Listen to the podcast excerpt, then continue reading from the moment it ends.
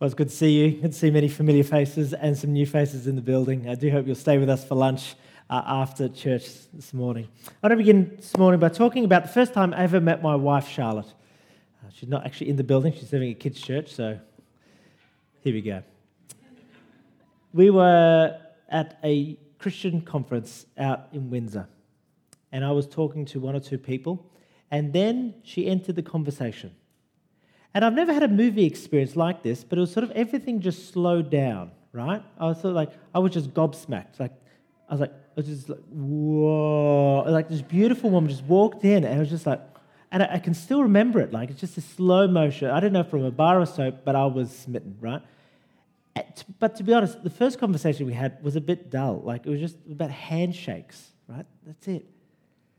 But I pursued another conversation with her, and another, and another dates, proposals, marriage. And as I've gotten to know Charlotte, you know, found out she was a competitive hurdler, represented Australia. That was a shock. Uh, and found out that, you know, she was a country girl. Her father was a beef farmer out rural. More and more, I found the competitive side, her empathy, her care. And even the other day, after almost 11 years of marriage, found out something new that I didn't even know about her. The Charlie I know today is very different to that first conversation about handshakes. And you know what's interesting? When it comes to the average Christian, we meet Jesus, are bowled over by his love, but often we just hang out there in that space. And we miss out on knowing who God is. And one of the most common ways that we do that is we put aside the Old Testament and think that's a bit too scary, that's a bit too big. But in doing so, we miss out on knowing the God of the Bible. And so that we don't miss out as a church, what we're going to do, we, we do every year is we take an Old Testament book and we do it so that you can have a richer, deeper relationship with God. You can know Him more. And so Deuteronomy is that book that we're looking at. Now, whether you're familiar with the Old Testament or not, just a bit of a recap about where this book fits in, right? God's people had been rescued from Egypt. They were slaves in the oppression of uh, Pharaoh, and God liberates them, frees them with Moses as their leader, and they go through the Red Sea, and they're about to go to the promised land. But because they grumble and complain and whinge the whole way, they're the kind of people you don't want to give a feedback form to, right?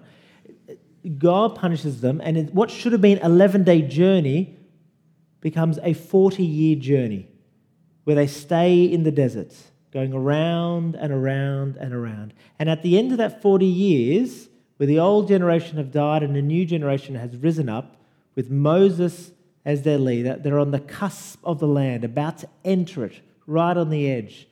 And it is a land flowing with milk and honey. I mean, if they had a photo, they would have taken it and hashtag definitely no filter, right? It just would have been beautiful, stunning.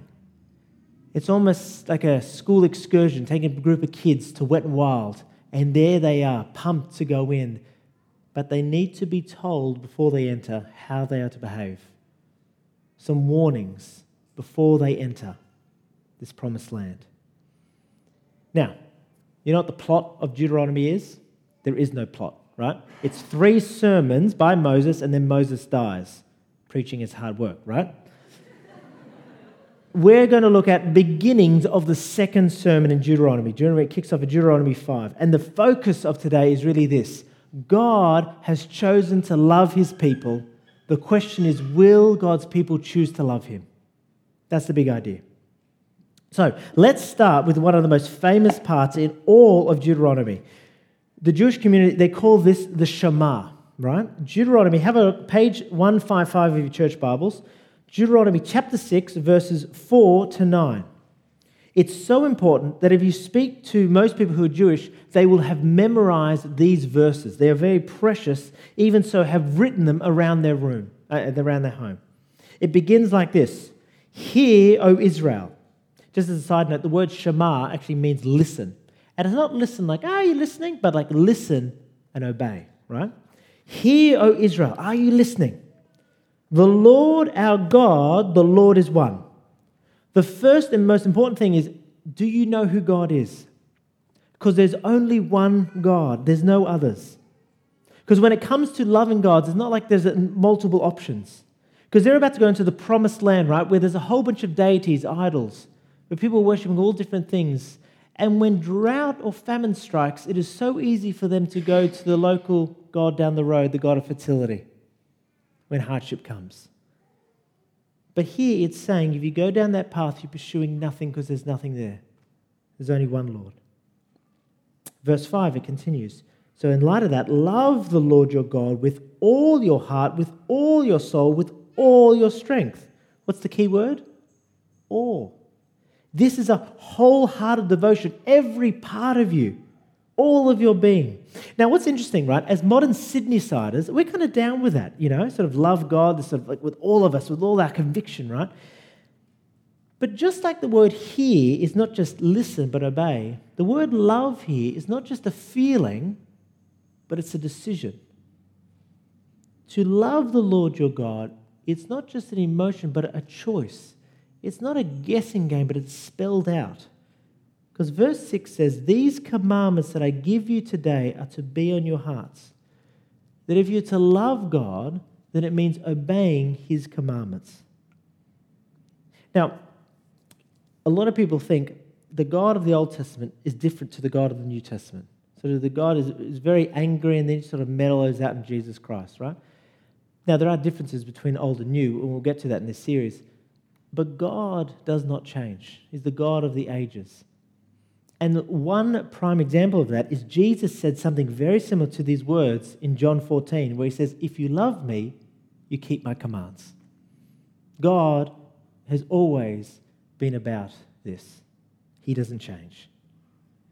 But to be honest, the idea of love and commandments going together, it kind of really doesn't gel. It's kind of like milk and orange juice. You kind of uh, this love and commandments, right? Because love, you sort of feel like spontaneous, right? No boundaries, impulsive, no commands, right? But true love, when you think about it, doesn't work like that.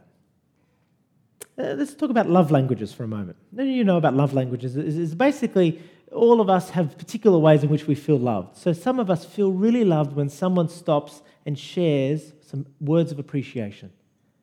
But the person next to you might feel really loved when you buy them a, just a gift and it's a thoughtful gift.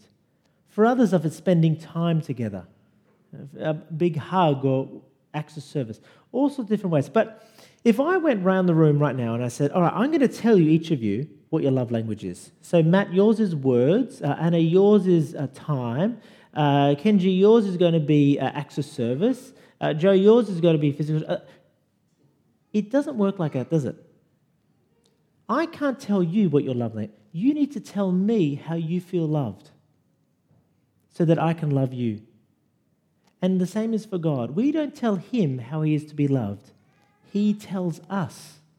And the commandments are the articulation of that. If you want to love God, if you want to love me, God says, then this is how you do it. And the commandments show that. You don't have to guess, they're spelled out.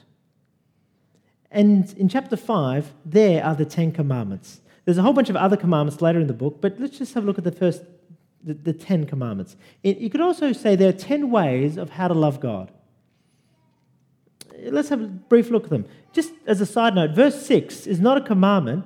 It says, I'm the Lord your God who brought you out of Egypt. In other words, God has saved them, now they can obey.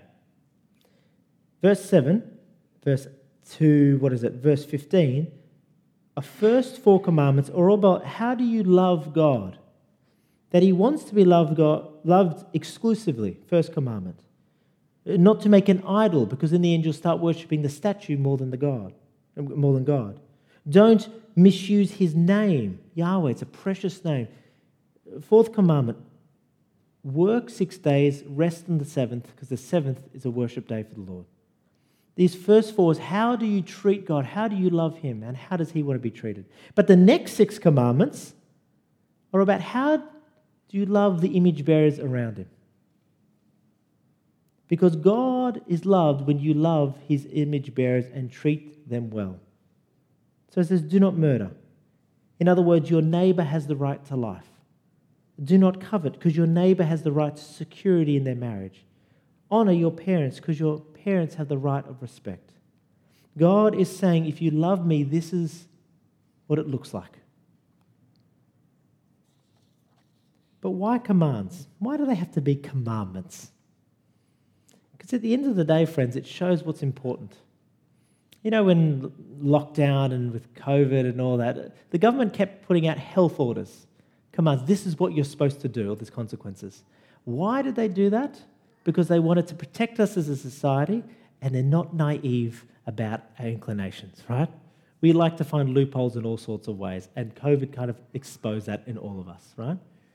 Yes, but, dot, dot, dot. What is important is commanded. What is not is just recommended, right? And these are important to God. But the Shema is not finished. Go back to Deuteronomy chapter 6.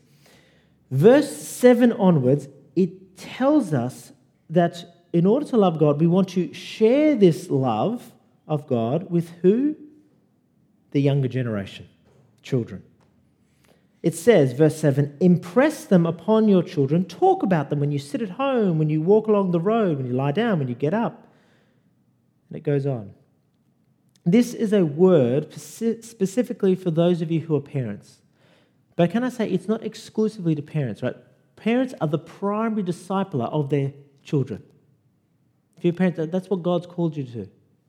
But if you're an auntie and uncle, if you're a grandma or grandparent, if you're a godchild, a godparent, if, if children, you do not underestimate the impact that you have, particularly being part of a church family, because you have more of an impact than you realize.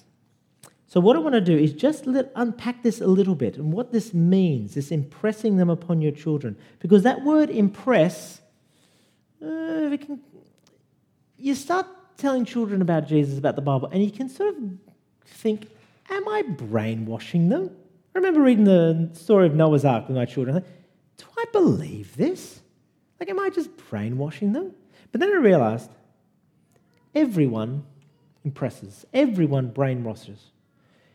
If a child asks you the question, is God real? Whatever you say to that answer, the question, yes, no, maybe, we don't talk about that, you are impressing a worldview onto the child. When a child asks or says, John hit me in school, whatever you say in response, hit him back, tell the teacher, be kind. Uh, you're impressing a worldview onto you. Everyone does it. Everyone brainwashes children. It's called parenting, right? And you can't help it. The question is, what are you impressing upon your children? Okay? And you might be thinking, yes, but I don't like the judgmental stuff.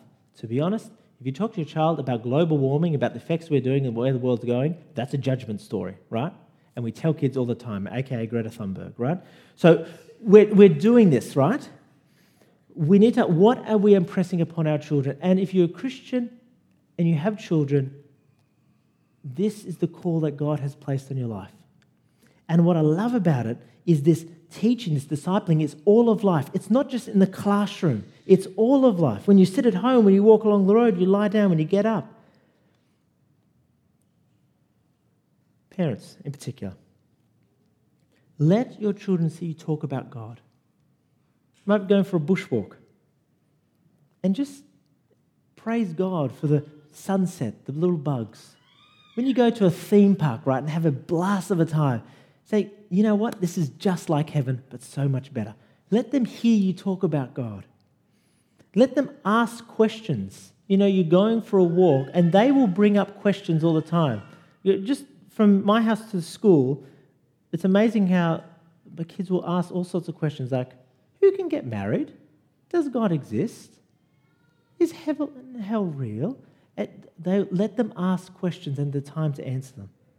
Let them see you worship and praise God. I mean, that's why this guy is such a great day, is that parents are in the room, uh, sorry, children are in the room seeing their parents, seeing other members of their church community singing to God, sharing in Lord's Supper, praising, praying God. That is such an important thing. And can I say, they notice when coming to church is particularly hard and it's easier to say at home. And they are learning from you in more ways than you realize. Oh, okay, it's not easy, but mum and dad, they still think we need to go to church. It must be important. They're watching.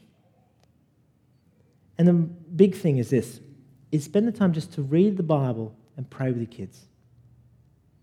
They did some research said the number one factor in kids remaining in the faith as they get older is five minutes a day reading an age appropriate Bible with them and praying.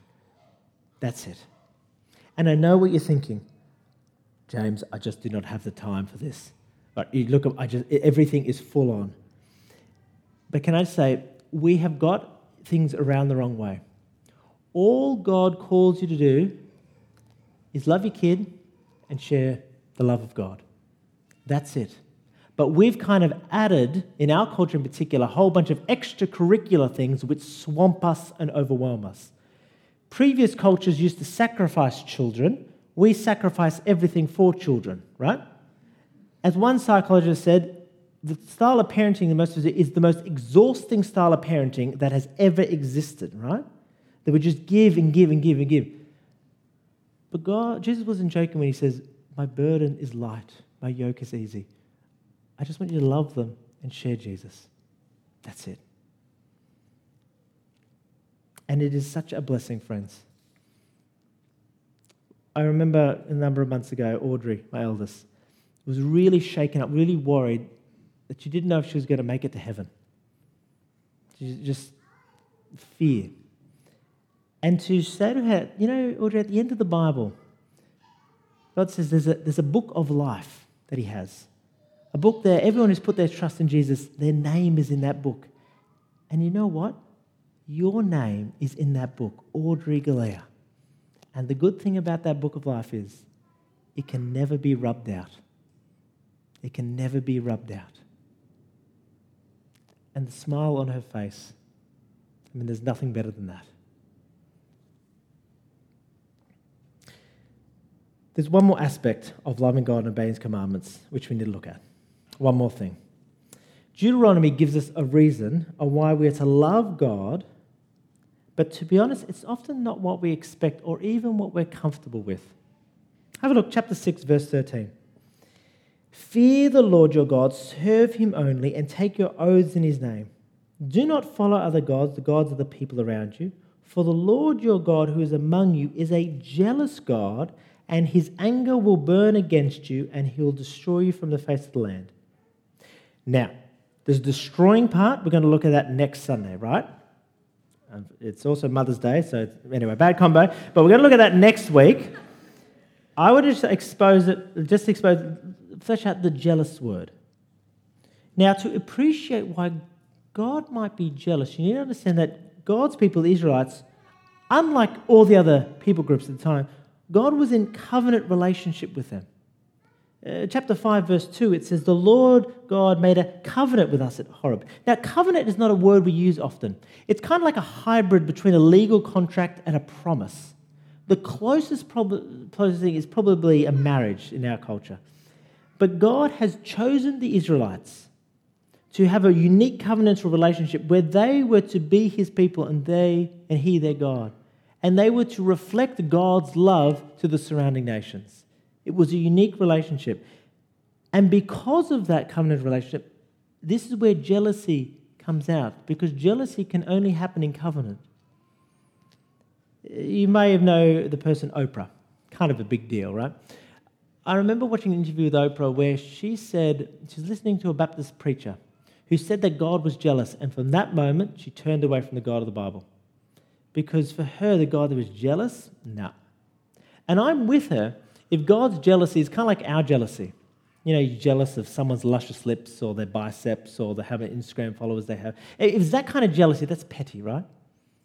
But the kind of jealousy that God here is talking about is the kind of jealousy that if you're married, how do you feel if you found out your spouse was committing adultery, sleeping with someone else? That right anger that right jealousy wells up, and that is good, isn't it? Because they made promises to you, to be exclusive to you. This is the jealousy that God feels when his people go wandering.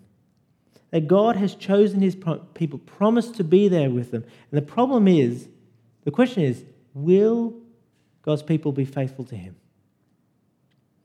And you know what? The fact that God is jealous shows that the relationship is real. Because if God's people just went to other gods And God was like, eh, whatever. That's a robot. That's not a relationship. He is affected by the actions of his people.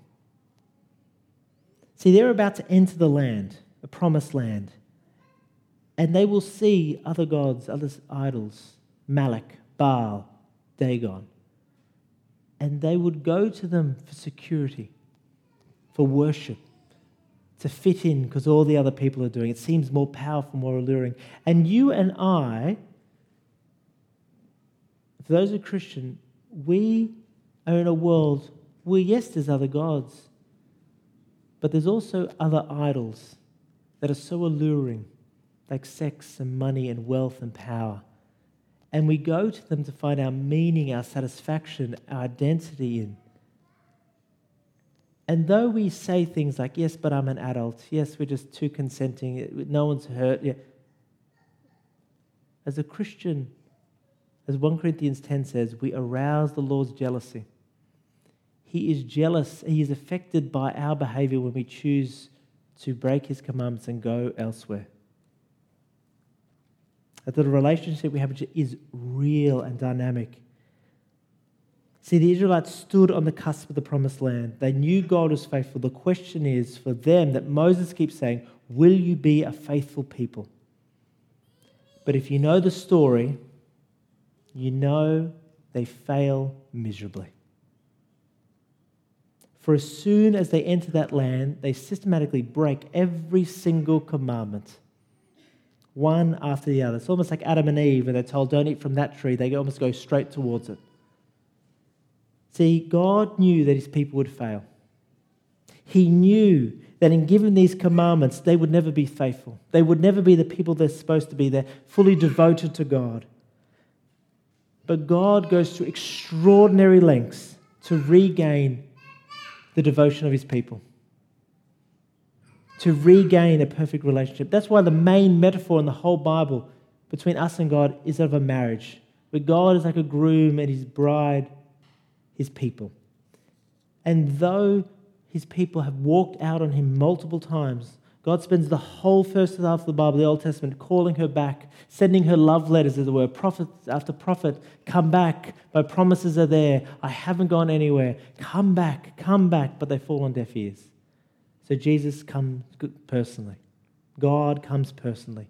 His word is nothing else, so he comes face to face. And where is he born? France, Maldives? No. The promised land. As an Israelite.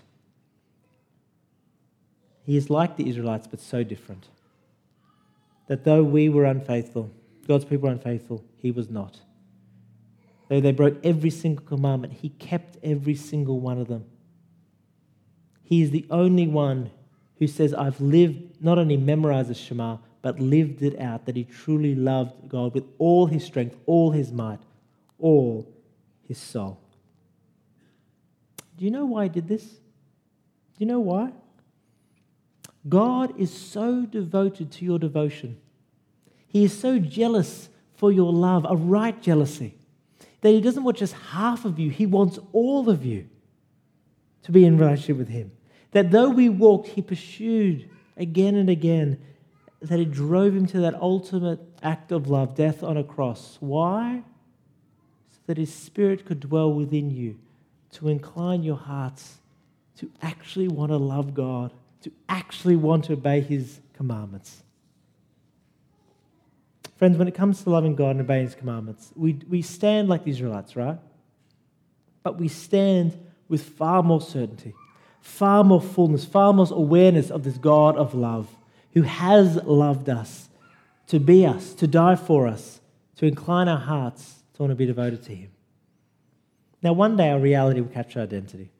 In heaven, where we meet Jesus face to face, there, all of us can say the Shema that we love God with everything and our eyes do not wander. But until that day, we stand as redeemed people, loved by God the question is will we obey his commandments and in doing so show that we love him? Let's pray. Gracious Lord, we come to you know, knowing that We want to love you. You've been so good to us. But we fail again and again. But we thank you, Lord God, that you did not leave us or abandon us, that you are so for us and for our good. That you died on that cross for us, Lord.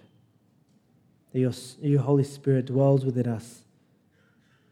That we would love you inside out, through and through, with all that we are. And we ask, Lord, that in the days and weeks to come, when we are tempted to look elsewhere for another type of love, help us to know that that love is empty and that there's nothing there, but that you love us to draw us back. That we would love you and obey your commands because that is where life is at. That is where true love is, and may we never forget it, Lord. For your glory we ask. Amen.